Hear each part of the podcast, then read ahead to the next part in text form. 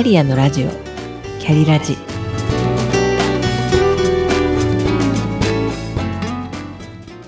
この番組は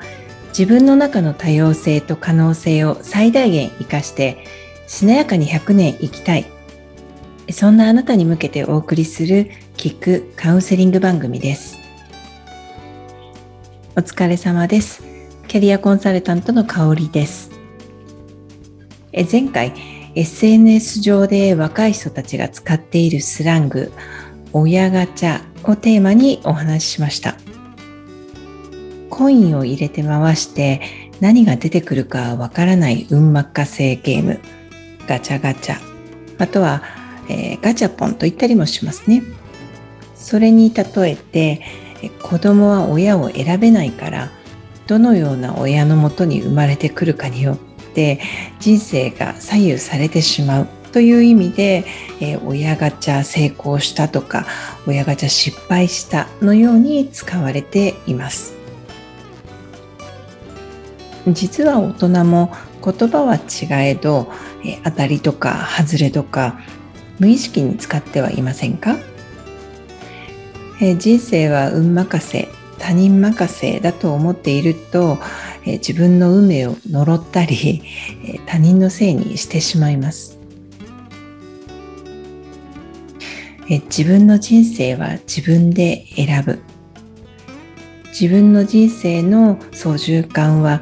自分で握っていると自覚して自分の選択に責任を持つようになると不思議なことに人生が好転していきます。ですので親ガチャとか言っている子供にお勧めするとしたら自立です。親が何々してくれないと言っていた子も自分でアルバイトなどを稼いでえ生活することで気づくことがたくさんあるでしょうから。さて本日のテーマは雨が降れば傘を差す。サブテーマは自分の心に素直に生きるですでこの雨が降れば傘を差すはパナソニックの創業者松下幸之助さんの名言の一つです。道を開くという松下幸之助さんの著書に次のような言葉が綴られています。雨が降れば傘をさそう。傘がなければ一度は濡れるのも仕方がない。ただ雨が上がるのを待って二度と再び雨に濡れない用意だけは心がけたい雨の傘仕事の傘人生の傘いずれにしても傘は大事なものであるこの言葉は聞く人によってまた聞くタイミングによっても受け止め方は異なるのかもしれません。仕事も人生も晴れの日ばかりではなく雨の日も暴風雨の日もあります。晴天が続くと傘の準備を忘れてしまいずぶ濡れで帰ることもあるでしょう。ただその前にです。あなたにとっての傘は何でどんなことか知っていますか？何があなたの気分を晴れにしてくれたりあなた自身を輝かせてくれることなのか自分で知っておく必要があります。それがあなただけの傘になりますから。当然人それぞれ違います。例えば簡単な例でしたら、えー、ランチ終わりにカフェでテイクアウトする飲み物は A さんはチャイラテかもしれないけれど私はホットコーヒー。B さんはなんちゃらフラペチーノかもしれません。また A さんのストレス解消法はジョギングで帰宅すると夕飯を食べる前に走りに行く。B さんは車を運転しながら大音量で歌うこと。または辛いことがあればとにかく誰かに話すとかですね。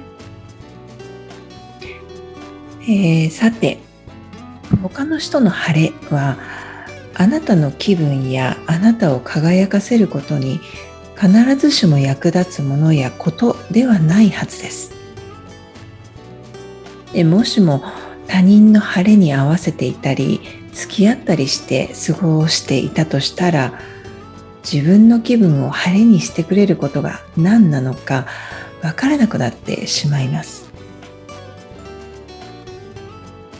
サブテーマにしました自分の心に素直に生きるというのは何をしたい何を食べたい食べたくない今は寝たいとか小さな選択のようですけれど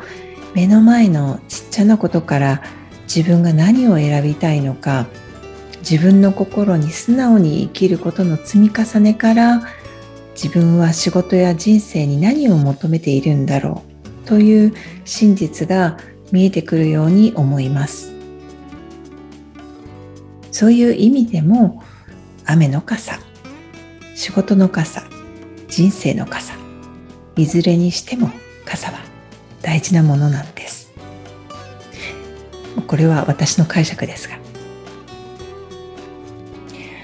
そろそろ2年になろうとしている制限だらけの生活の中でも新たなチャンスや出会いがあった一方で、えー、ライフスタイルが大きく乱れたり混乱が生じたりもしました。出口が見えないと多くの方が感じていらっしゃるかもしれませんが自分の気分を上げるものやことに意識を向けると進む道が明るく照らされているように思えます。気分がウキッとするものをぜひ周りに置いてみてください。本日は雨が降れば傘を差す。自分の心に素直に生きるについてお話しいたしました。最後までお聴きくださりありがとうございました。それではまた。